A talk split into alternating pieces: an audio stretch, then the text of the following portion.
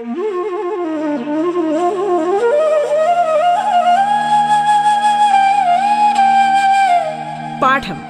കേട്ടു പഠിക്കാൻ റേഡിയോ കേരളയിലൂടെ.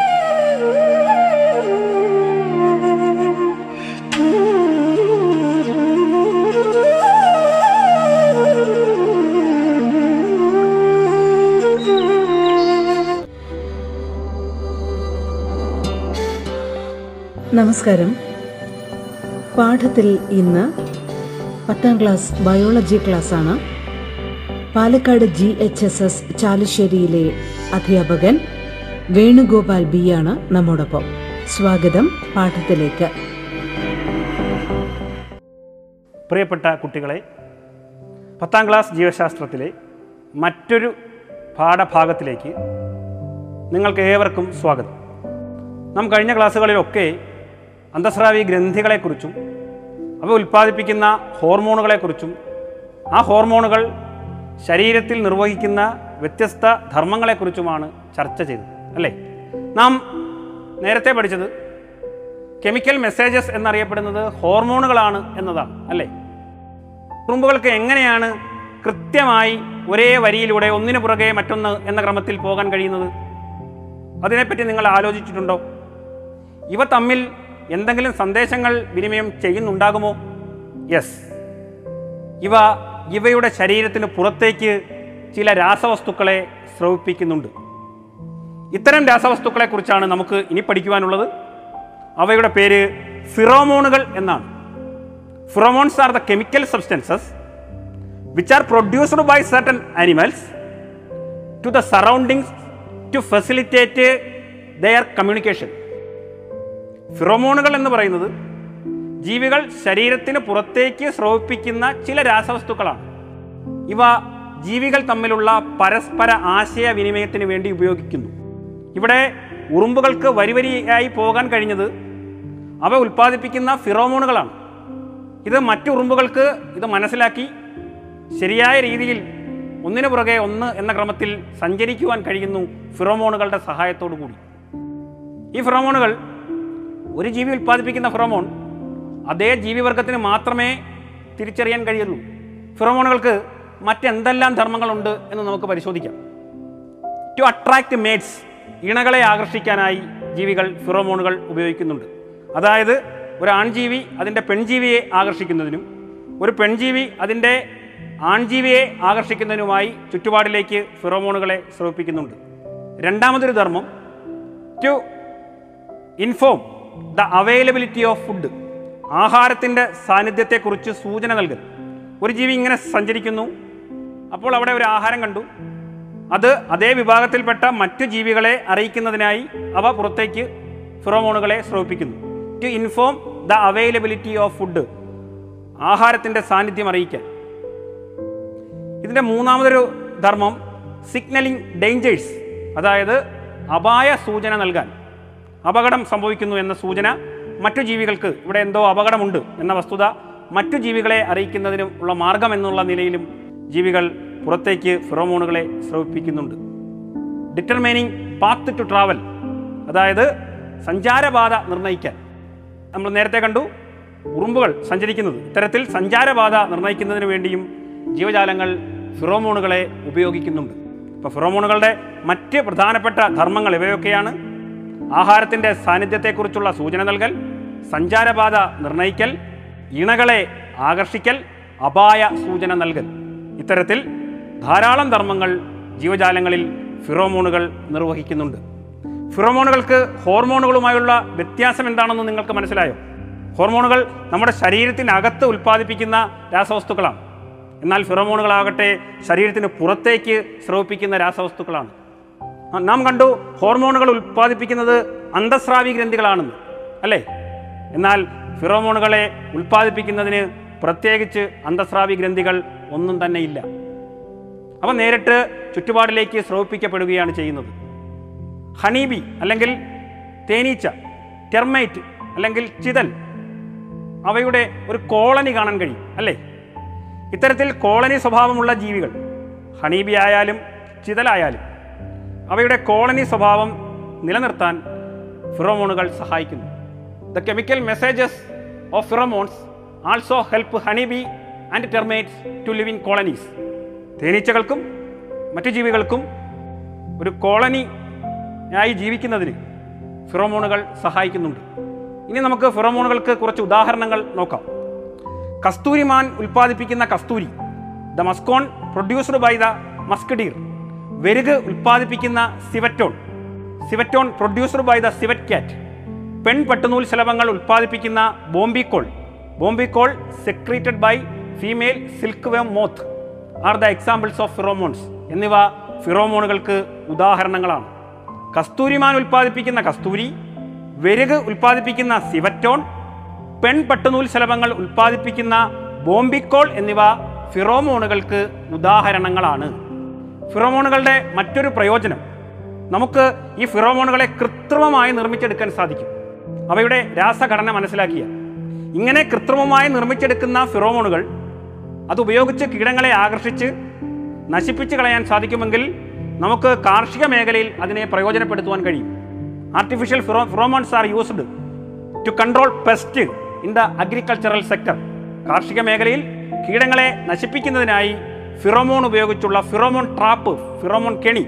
നിങ്ങൾക്ക് ഇവിടെ കാണാൻ കഴിയും ഒരു ഫിറോമോൺ ട്രാപ്പിന്റെ ചിത്രം. ഇത്തരത്തിലുള്ള ഫിറോമോൺ ട്രാപ്പുകൾ ഉപയോഗിച്ച് കീടങ്ങളെ ആകർഷിച്ച് നശിപ്പിക്കാൻ കഴിയും. ഈ ഫിറോമോൺ ട്രാപ്പിൽ ഈ കീടങ്ങളെ ആകർഷിക്കാൻ കഴിയുന്ന ഫിറോമോണുകളെ ആണ് ഉപയോഗിക്കുന്നത്. അപ്പോൾ ഈ കീടങ്ങൾ കൂട്ടത്തോടെ അവിടേക്ക് വരികയും നമുക്കവയെ കൂട്ടത്തോടെ ഒരുമിച്ച് നശിപ്പിച്ച് കളയാൻ കഴിയുകയും ചെയ്യും. അങ്ങനെ കാർഷിക മേഖലയിൽ കീടങ്ങളെ കൊണ്ടുള്ള ദോഷങ്ങൾ ഒരു പരിധിവരെ നിയന്ത്രിച്ച് നിർത്തുവാൻ കഴിയുമെന്നുള്ളത് ഈ ആർട്ടിഫിഷ്യൽ ഫിറോമോണുകളുടെ ഒരു മെച്ചമായിട്ട് നമുക്ക് കണക്കാക്കാൻ കഴിയും. ഇനി നമുക്ക് സസ്യങ്ങളിലേക്ക് വരാം. സസ്യങ്ങളിലും ജീവൽ പ്രവർത്തനങ്ങളെ നിയന്ത്രിക്കുകയും ഏകോപിപ്പിക്കുകയും ചെയ്യുന്നുണ്ട്. അതിന് അവയ്ക്കൊരു നാഡീവ്യവസ്ഥയുണ്ടോ? ഇല്ല എന്ന് നിങ്ങൾക്കറിയാം അല്ലേ? എന്നാൽ അവയിൽ ഹോർമോണുകളെ ഉൽപ്പാദിപ്പിക്കുന്നുണ്ട്. സസ്യങ്ങൾ ഹോർമോണുകളെ ഉൽപ്പാദിപ്പിക്കുന്നുണ്ട്. പക്ഷേ പ്രത്യേകിച്ച് അന്തസ്രാവി ഗ്രന്ഥികളൊന്നുമല്ല ഹോർമോണുകളെ ഉൽപ്പാദിപ്പിക്കുന്നത് എന്നൊരു പ്രത്യേകത കൂടിയുണ്ട്. സസ്യങ്ങൾ ഉൽപ്പാദിപ്പിക്കുന്ന വ്യത്യസ്തമായ ഹോർമോണുകൾ അവയിലെ വളർച്ചയുടെ വ്യത്യസ്ത ഘട്ടങ്ങളെ നിയന്ത്രിക്കുന്നു. സസ്യങ്ങളുടെ വളർച്ച എന്ന് പറയുന്നത് നമുക്കറിയാം. ഒരു വിത്ത് അത് മുളയ്ക്കുന്നു അതിൽ ഇലകൾ വിരിയുന്നു വലുതാകുന്നു അതിൽ പൂക്കളും കായ്കളും ഉണ്ടാകുന്നു പൂക്കളും കായ്കളും പഴുക്കുന്നു പിന്നീട് അത് കൊഴിയുന്നു. ഇങ്ങനെ സസ്യങ്ങളുടെ വളർച്ചയ്ക്ക് വ്യത്യസ്തങ്ങളായിട്ടുള്ള ഘട്ടങ്ങളുണ്ട്. ഈ ഓരോ ഘട്ടങ്ങളിലും പ്രവർത്തിക്കുന്നത് വ്യത്യസ്തങ്ങളായ ഹോർമോണുകളാണ്. സസ്യ വളർച്ചയ്ക്ക് കാരണം തന്നെ ഇത്തരത്തിലുള്ള ഹോർമോണുകളാണ്. അതുകൊണ്ട് തന്നെ സസ്യ ഹോർമോണുകളെ പ്ലാന്റ് ഗ്രോത്ത് റെഗുലേറ്റേഴ്സ് സസ്യ വളർച്ച നിയന്ത്രകർ സസ്യ വളർച്ച നിയന്ത്രക വസ്തുക്കൾ എന്ന് വിളിക്കാം. കാരണം അവ സസ്യങ്ങളിലെ വിവിധ വളർച്ചാ ഘട്ടങ്ങളെ നിയന്ത്രിക്കുന്നു. നമുക്കിനി ഓരോ ഹോർമോണിനെ കുറിച്ചും പഠിക്കാം. സസ്യങ്ങളുടെ പ്രധാനപ്പെട്ട സസ്യങ്ങളുടെ വളർച്ചയുമായി ബന്ധപ്പെട്ട പ്രധാനപ്പെട്ട ഹോർമോണുകളെക്കുറിച്ചും അവ ഏതൊക്കെ വളർച്ചാ ഘട്ടങ്ങളെയാണ് നിയന്ത്രിക്കുന്നത് എന്നതിനെക്കുറിച്ചുമാണ് ഇനി നമുക്ക് പരിശോധിക്കുവാനുള്ളത്. ആദ്യം ജിബർലിൻ എന്ന ഹോർമോണിനെ കുറിച്ച് പഠിക്കാം. ജിബർലിൻ. ജിബർലിൻ എന്ന hormone it stimulates the breakdown of stored food to facilitate germination സസ്യങ്ങളിലെ സമ്പ്രദാഹാരം വിത്തിലെ സമ്പ്രദാഹാരം വിഘടിപ്പിച്ച് ജെർമിനേഷന് സഹായിക്കുന്നു. വിത്ത് മുളയ്ക്കാൻ സഹായിക്കുന്നു. വിത്തിൽ സംഭരിച്ചിരിക്കുന്ന ആഹാരം വിഘടിച്ച് വിത്ത് മുളയ്ക്കാൻ സഹായിക്കുന്ന ഒരു ഹോർമോണാണ് ജിബർലിൻ എന്നത്. ഇതിന്റെ മറ്റൊരു ധർമ്മം സ്പ്രൗട്ടിംഗ് ഓഫ് ലീവ്സ് ഇലകൾ വിരിയാൻ സഹായിക്കുന്നു എന്നതാണ്. അപ്പോൾ ജിബർലിന്റെ രണ്ട് പ്രധാനപ്പെട്ട ധർമ്മങ്ങൾ ഇത് വിത്തിലെ സമ്പ്രദാകാരത്തെ വിഘടിപ്പിച്ച് വിത്ത് മുളയ്ക്കാൻ സഹായിക്കുന്നു. രണ്ടാമത്തെ ധർമ്മം ഇലകൾ വിരിയാൻ സ്പ്രൗട്ടിംഗ് ഓഫ് ലീവ്സ് ഇലകൾ വിരിയാൻ സഹായിക്കുന്നു. രണ്ടാമത്തെ ഹോർമോൺ അതിന്റെ പേര് ഓക്സിൻ എന്നാണ്. ഓക്സിൻ. ഈ ഹോർമോണിന്റെ പ്രധാനപ്പെട്ട ധർമ്മങ്ങൾ സെൽ ഗ്രോത്ത് കോശ വളർച്ച സെൽ ഇലോങ്ങേഷൻ കോശ ദീർഘീകരണം promoting the growth of terminal bud അഗ്രമുകുളങ്ങളുടെ വളർച്ചയെ നിയന്ത്രിക്കുന്നു. അഗ്രമുകുളങ്ങളുടെ വളർച്ചയെ നിയന്ത്രിക്കുന്നു. ആൻഡ് ഫ്രൂട്ട് ഫോർമേഷൻ പഴ രൂപീകരണം ഫല രൂപീകരണം. Cell growth cell elongation promoting growth of terminal bud and fruit formation കോശ വളർച്ച കോശ ദീർഘീകരണം അഗ്രമുകുളങ്ങളുടെ വളർച്ച ഫലരൂപീകരണം എന്നീ വളർച്ചാ ഘട്ടങ്ങളെ നിയന്ത്രിക്കുന്ന ഹോർമോണാണ് ഓക്സിൻ എന്ന് പറയുന്നത്. ഇനി അടുത്തൊരു ഹോർമോൺ സൈറ്റോക്കിനിൻ എന്നാണ് അതിന്റെ പേര്. സൈറ്റോക്കിനിൻ. ഈ ഹോർമോണിന്റെ പ്രധാനപ്പെട്ട ധർമ്മങ്ങൾ സെൽ ഗ്രോത്ത് കോശ വളർച്ച സെൽ ഡിവിഷൻ കോശ വിഭജനം ആൻഡ് സെൽ ഡിഫറൻസിയേഷൻ കോശ വൈവിധ്യവൽക്കരണം കോശ വളർച്ച കോശ വിഭജനം കോശ വൈവിധ്യവൽക്കരണം എന്നിങ്ങനെയുള്ള വ്യത്യസ്ത ഘട്ടങ്ങളെ സ്വാധീനിക്കുന്ന ഹോർമോണാണ് ഈ സൈറ്റോകിനിൻ എന്ന് പറയുന്നത്. എന്താണ് കോശ വൈവിധ്യവൽക്കരണം എന്ന് പറയുന്നത്? നമുക്കറിയാം. മെരിസ്റ്റമിക കോശങ്ങളിൽ നിന്നാണ് സസ്യങ്ങളുടെ മറ്റ് സസ്യകലകൾ പാരങ്കൈമ കോളങ്കൈമ സ്ക്ലിറങ്കൈമ സൈലം ഫ്ലോയം തുടങ്ങിയ മറ്റു സസ്യകലകൾ ഉണ്ടാകുന്നത് എന്ന് നമുക്കറിയാം അല്ലേ?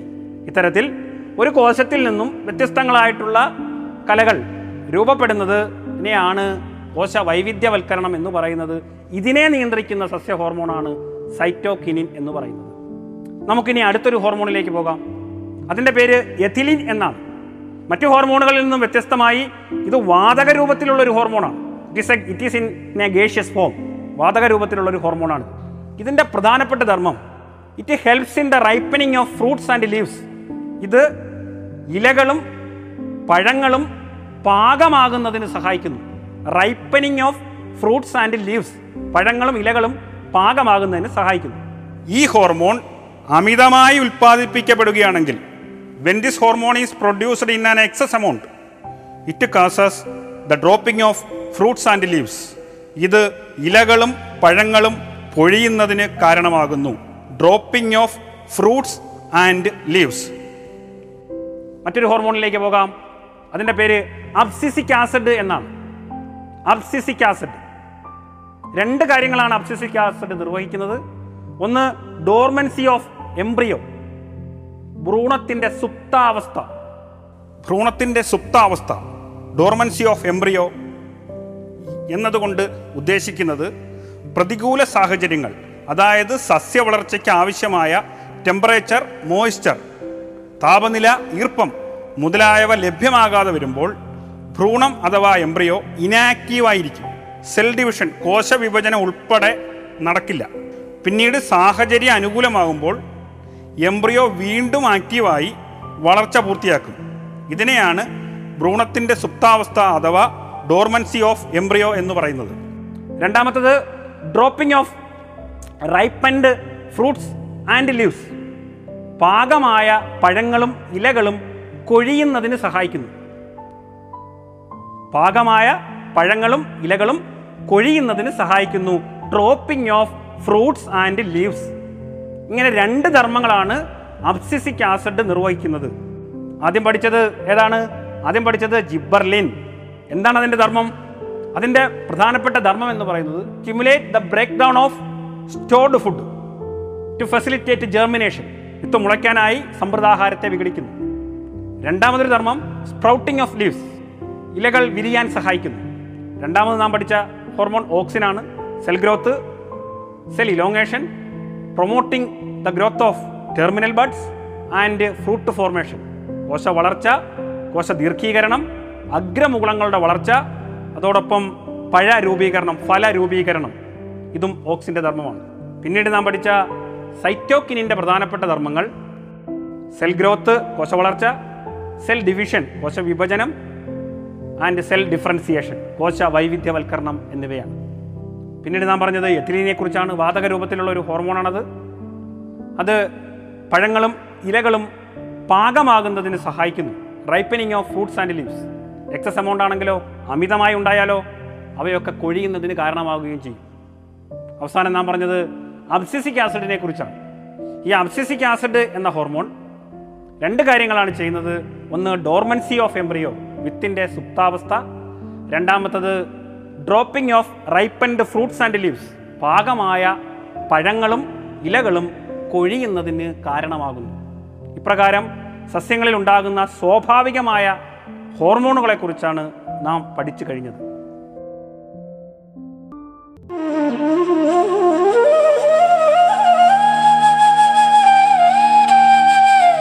പാഠം കേട്ടു പഠിക്കാൻ റേഡിയോ കേരളയിലൂടെ. പാഠത്തിൽ ഇനി ഇടവേള.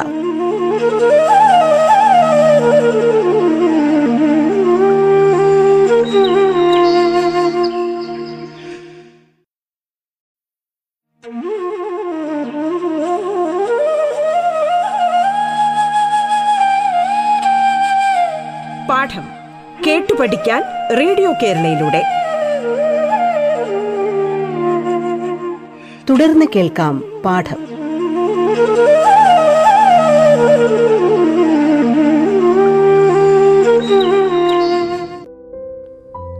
ഇതുമായി ബന്ധപ്പെട്ട് ഞാൻ നിങ്ങൾക്കൊരു പട്ടിക നൽകാം. നിങ്ങൾ ഈ പട്ടിക സയൻസ് ഡയറിയിൽ ഉൾപ്പെടുത്തി പൂർത്തിയാക്കി വിലയിരുത്തലിനായി നിങ്ങളുടെ അധ്യാപകർക്ക് നൽകണം. ഈ പട്ടിക ഇപ്രകാരമാണ്.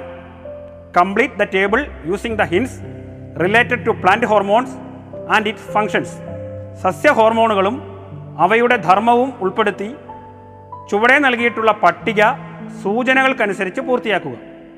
ഇവിടെ നിങ്ങൾക്ക് കുറച്ച് സൂചനകൾ സൂചനകളായി ഉൾപ്പെടുത്തിയിരിക്കുന്നത് ഹോർമോണുകളുടെ പേരാണ്. Auxin gibberellin cytokinin ethylene abscisic acid എന്നിങ്ങനെ. പട്ടികയിൽ ഒന്നാമത്തെ കോളത്തിൽ ഫങ്ഷൻ ധർമ്മങ്ങളാണ്. രണ്ടാമത്തെ കോളത്തിൽ നൽകിയിരിക്കുന്നത് പ്ലാന്റ് ഹോർമോൺ സസ്യ ഹോർമോണിന്റെ പേരാണ്. ധർമ്മങ്ങളാണ് നിങ്ങൾക്ക് നൽകിയിട്ടുള്ളത്. അതിനനുയോജ്യമായ ഹോർമോണുകളുടെ പേര് നിങ്ങൾ പൂജനയിൽ നിന്നും തിരഞ്ഞെടുത്ത് എഴുതണം. ഇനി നമുക്ക് മറ്റൊരു ഭാഗത്തിലേക്ക് പോകാം. നമ്മൾ ഇതുവരെ പറഞ്ഞത് സ്വാഭാവികമായ സസ്യ ഹോർമോണുകളെ കുറിച്ചായിരുന്നു. ഫിറോമോണുകളുടേതുപോലെ സസ്യ ഹോർമോണുകളെയും നമുക്ക് കൃത്രിമമായി നിർമ്മിച്ചാൽ അതും നമുക്ക് കാർഷിക മേഖലയിൽ പ്രയോജനപ്പെടുത്തുവാൻ കഴിയും. സസ്യ ഹോർമോണുകളുടെ ഘടന മനസ്സിലാക്കി കഴിഞ്ഞാൽ which can be synthesized artificially if we know the chemical structure of these plant hormone we can synthesize these artificially അതായത് സസ്യ ഹോർമോണുകളുടെ ഘടന നാം മനസ്സിലാക്കിയാൽ നമുക്കതിനെ കൃത്രിമമായി നിർമ്മിക്കാൻ കഴിയും. ഇപ്രകാരം കൃത്രിമമായി നിർമ്മിച്ച സസ്യ ഹോർമോണുകളെ ഉപയോഗിച്ച് കാർഷിക മേഖലയുടെ പുരോഗതിക്ക് വേണ്ടി പ്രയോജനപ്പെടുത്താവുന്നതാണ്. ഉദാഹരണങ്ങൾ പറയുകയാണെങ്കിൽ കൃത്രിമമായി നിർമ്മിച്ച ഓക്സിൻ ഉപയോഗിക്കുകയാണെങ്കിൽ prevent the premature dropping of fruits ഇത് അകാലത്തിലുള്ള കായകളുടെ കൊഴിയൽ തടയുന്നു. ചില കായകൾ പാകമാകുന്നതിന് മുമ്പ് തന്നെ കൊഴിഞ്ഞു പോകുന്നത് നമ്മുടെ ശ്രദ്ധയിൽപ്പെട്ടിട്ടുണ്ടാവും അല്ലേ? ഇത്തരത്തിൽ അകാലത്തിൽ കായകൾ കൊഴിയുന്നത് തടയാനായിട്ട് ഉപയോഗിക്കുന്ന ഒരു കൃത്രിമ സസ്യ ഹോർമോണാണ് കൃത്രിമമായി നിർമ്മിച്ച ഓക്സിൻ അത് ഉപയോഗിച്ചു കഴിഞ്ഞാൽ അകാലത്തിൽ കായകൾ കൊഴിയുന്നത് തടയാൻ കഴിയും. പിന്നീട് ഇതിന്റെ മറ്റൊരു പ്രധാനപ്പെട്ട ധർമ്മം എന്ന് പറയുന്നത് സ്പ്രൗട്ടിംഗ് ഓഫ് റൂട്ട്സ് വേരുകളുടെ രൂപീകരണം വേരുണ്ടാകൽ. അതായത് ഈ ചെടികളൊക്കെ വളർത്തുന്ന നഴ്സറികളിൽ കാണ്ടങ്ങൾ ചെടികളുടെ കാണ്ടങ്ങൾ ഒരു ലായനിയിൽ മുക്കി വെക്കുന്നത് നിങ്ങൾ ശ്രദ്ധിച്ചിട്ടുണ്ടോ? ഈ മുക്കി വെക്കുന്നത് ഓക്സിന്റെ കൃത്രിമമായി നിർമ്മിച്ച ഓക്സിൻ ലായനിയിലാണ്. അപ്പോൾ അത് എന്തിനാണ് അങ്ങനെ ചെയ്യുന്നതെന്ന് ചോദിച്ചാൽ ആ കാണ്ടങ്ങളിൽ വേരുണ്ടാകാനാണ്. അതും കാർഷിക മേഖലയ്ക്ക് ഗുണകരമായിട്ടുള്ള ഒരു കാര്യമാണ് കാണ്ടങ്ങളിൽ വേരുണ്ടാകാൻ സ്പ്രൗട്ടിംഗ് ഓഫ് റൂട്ട്സ് അതിനുവേണ്ടി കൃത്രിമമായി നിർമ്മിച്ച ഓക്സിനെ പ്രയോജനപ്പെടുത്തുവാൻ കഴിയും. അതോടൊപ്പം it is also used as a weedicide കളനാശിനിയായിട്ടും ഇതിനെ ഉപയോഗിക്കാൻ കഴിയും. അപ്പം മൂന്ന് കാര്യങ്ങൾക്ക് വേണ്ടി കൃത്രിമമായി നിർമ്മിച്ച ഓക്സിനെ ഉപയോഗിക്കാം. ഒന്ന് അകാലത്തിൽ കായ്കൾ കൊഴിയുന്നത് തടയാൻ. രണ്ടാമത്തേത് വേര് മുളപ്പിക്കാൻ. മൂന്നാമത്തത് കളനാശിനിയായി. ഇങ്ങനെ മൂന്ന് കാര്യങ്ങൾക്ക് വേണ്ടി നമുക്ക് കൃത്രിമമായി നിർമ്മിച്ച ഓക്സിനെ പ്രയോജനപ്പെടുത്തുവാൻ കഴിയും. ഇനി അടുത്തത് കൃത്രിമ ജിബർലിനെ കുറിച്ചാണ്. കൃത്രിമമായി നിർമ്മിച്ച ജിബർലിൻ എന്ന ഹോർമോണിനെ കുറിച്ചാണ്. It is used for increasing the size of grapes and apple മുന്തിരി ആപ്പിൾ തുടങ്ങിയ പഴങ്ങളുടെ വലിപ്പം കൂട്ടാനായിട്ട് കൃത്രിമമായി നിർമ്മിച്ച ജിബർലിനെ പ്രയോജനപ്പെടുത്തുവാൻ കഴിയും. അതുപോലെ തന്നെ it is also used for preventing ripening of fruits to assist marketing marketing സൗകര്യത്തിനായി പഴങ്ങൾ പാകമാകുന്നത് വൈകിപ്പിക്കാൻ കഴിയും. ഒരു വർഷത്തിലെ ചില പ്രത്യേക കാലയളവുകളിൽ പഴങ്ങൾക്ക് ആവശ്യക്കാർ കൂടുതലായിരിക്കും. ആ സമയത്തേക്ക് പഴങ്ങളുടെ പഴുക്കൽ നീട്ടിവെക്കാൻ to prevent the ripening of fruit പഴങ്ങളുടെ പഴു പഴുക്കൽ കുറേ നാളത്തേക്ക് നീട്ടിവെച്ച് ആവശ്യക്കാർ കൂടുന്ന സമയ സമയത്ത് അതിനെ വിളവെടുക്കത്തക്കവണ്ണം അതിനെ പാകപ്പെടുത്തുവാൻ കൃത്രിമമായി നിർമ്മിച്ചെടുത്ത ജിബർലിനുകൾക്ക് കഴിയും. കൃത്രിമ ജിബർലിനുകളുടെ പ്രയോജനങ്ങൾ എന്തെല്ലാമാണ്? മുന്തിരി ആപ്പിൾ തുടങ്ങിയ പഴങ്ങളുടെ വലിപ്പം കൂട്ടുവാനും അതോടൊപ്പം തന്നെ പഴങ്ങൾ നേരത്തെ പാകമാകുന്നത് തടയുവാനും വേണ്ടി ജിബർലിൻ ഉപയോഗപ്പെടുത്തുവാൻ കഴിയും. ഇനി കൃത്രിമ എഥിലിനെ കുറിച്ചാണ് പറയുന്നത്. കൃത്രിമമായ എഥിലിൻ കൃത്രിമമായി നിർമ്മിച്ച ethylene it is used for flowering of pineapple plants at a time and for the ripening of tomato lemon orange etcetera ഇത് പ്രധാനമായും ഉപയോഗിക്കുന്നത് പൈനാപ്പിൾ ചെടികൾക്ക് ഒരേ സമയം പൂവിടുന്നതിനും അതോടൊപ്പം തന്നെ തക്കാളി ചെറുനാരങ്ങ ഓറഞ്ച് മുതലായ പഴങ്ങൾ പഴുക്കുന്നതിനും വേണ്ടിയിട്ട് കൃത്രിമമായി നിർമ്മിച്ച എതിലിനെ ഉപയോഗപ്പെടുത്തുവാൻ കഴിയും. പൈനാപ്പിൾ ചെടികൾ ഒരേ സമയം പൂവിട്ട് കഴിഞ്ഞാൽ അത് ഒരേ സമയം പഴമായി അതിൽ നിന്ന് നമുക്ക് ഒരേ സമയം വിളവെടുപ്പ് നടത്താൻ കഴിയും.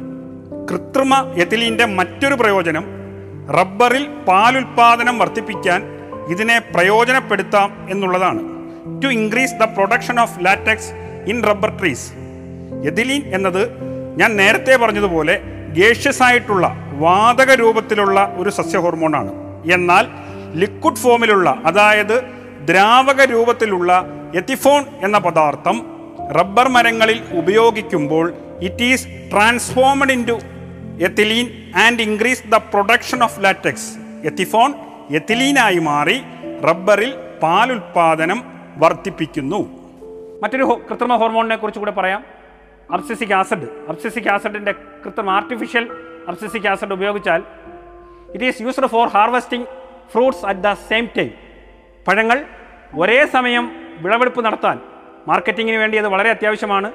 ഒരേ സമയം വിളവെടുക്കുമ്പോൾ കർഷകനെ സംബന്ധിച്ചിടത്തോളം അത് പ്രയോജനകരമായിട്ടുള്ള കാര്യമാണ്. അതിനുവേണ്ടി അബ്സിസിക് ആസിഡ് ഉപയോഗപ്പെടുത്തുവാൻ സാധിക്കും. അപ്പോൾ കൃത്രിമമായി നിർമ്മിച്ച ഹോർമോണുകളെക്കുറിച്ചാണ് സസ്യ ഹോർമോണുകളെക്കുറിച്ചാണ് നാം പഠിച്ചുകൊണ്ടിരിക്കുന്നത്. ആദ്യം നാം ഓക്സിനെക്കുറിച്ച് പഠിച്ചു രണ്ടാമത് ജിബർലിനെ കുറിച്ച് പഠിച്ചു മൂന്നാമത് എത്തിലിനെ കുറിച്ച് പഠിച്ചു നാലാമത് അബ്സിസിക് ആസിഡിനെ കുറിച്ചാണ് നാം പഠിച്ചത്. സസ്യ ഹോർമോണുകളെ കൃത്രിമമായി നിർമ്മിച്ചെടുത്തു കഴിഞ്ഞാൽ കാർഷിക മേഖലയുടെ പുരോഗതിക്കായി അതിനെ പ്രയോജനപ്പെടുത്താം എന്ന കാര്യത്തിൽ യാതൊരു സംശയവുമില്ല. പക്ഷേ അനിയന്ത്രിതമായി ഇത്തരത്തിൽ കൃത്രിമ ഹോർമോണുകൾ ഉപയോഗിക്കുകയാണെങ്കിൽ അത് എന്തെങ്കിലും പ്രശ്നങ്ങൾ ഉണ്ടാക്കുമോ? അത് സൃഷ്ടിക്കുന്ന ആരോഗ്യ പ്രശ്നങ്ങൾ എന്തെല്ലാമായിരിക്കും? കളനാശിനിയായിട്ട് ഉപയോഗിക്കുന്നതൊക്കെ വിളകളെ നശിപ്പിച്ചാൽ അത് ദോഷകരമായില്ലേ? കൃത്രിമ ഹോർമോണുകൾ ഉപയോഗിച്ച് പഴുപ്പിച്ച പഴങ്ങൾ ഉപയോഗിച്ച് കഴിഞ്ഞാൽ അത് ആരോഗ്യത്തിന് എന്തെങ്കിലും ഭീഷണി ഉണ്ടാക്കുമോ? മാത്രമല്ല സ്വാഭാവികമായി സസ്യങ്ങൾ ഉൽപ്പാദിപ്പിക്കുന്ന ഹോർമോണുകൾ കൃത്രിമമായി നിർമ്മിച്ച് അവയിൽ പ്രയോഗിച്ചു കഴിഞ്ഞാൽ അത് പരിസ്ഥിതിയുടെ സന്തുലിതാവസ്ഥയെ എത്രത്തോളം ദോഷകരമായി ബാധിക്കും തുടങ്ങിയ കാര്യങ്ങൾ നാം മനസ്സിലാക്കേണ്ടതായിട്ടുണ്ട്. അതിന് കൃത്രിമ സസ്യ ഹോർമോണുകൾക്ക് കാർഷിക മേഖലയിൽ ധാരാളം വിപ്ലവകരമായ മാറ്റങ്ങൾ ഉണ്ടാക്കാൻ കഴിയും. അത് ഒരു വശമാണ്. എന്നാൽ മറ്റൊരു വശമെന്ന് പറയുന്നത് അതുണ്ടാക്കുന്ന പാരിസ്ഥിതിക ആരോഗ്യ പ്രശ്നങ്ങളാണ്. ഇതുകൂടി പരിഗണിച്ച് വേണം നാം ഈ കൃത്രിമ സസ്യ ഹോർമോണുകളെ ഉപയോഗപ്പെടുത്തുവാൻ. അപ്പോൾ ഇതുമായി ബന്ധപ്പെട്ട കൃത്രിമ സസ്യ ഹോർമോണുകളുടെ ഗുണവും ദോഷവും ഉൾപ്പെടുത്തി ഒരു കുറിപ്പ് നിങ്ങൾ തയ്യാറാക്കണം.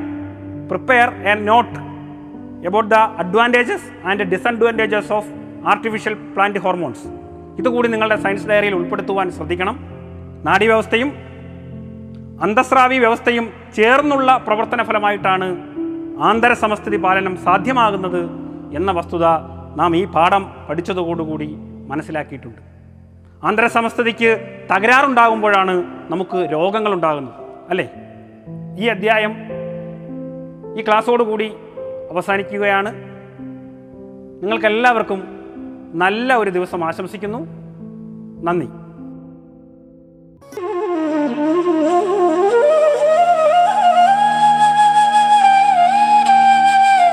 പാഠം കേട്ടു പഠിക്കാൻ റേഡിയോ കേരളയിലൂടെ. പാഠത്തിന്റെ ഇന്നത്തെ അധ്യായം പൂർണമാകുന്നു. ഇനി അടുത്ത ദിവസം കേൾക്കാം. നമസ്കാരം.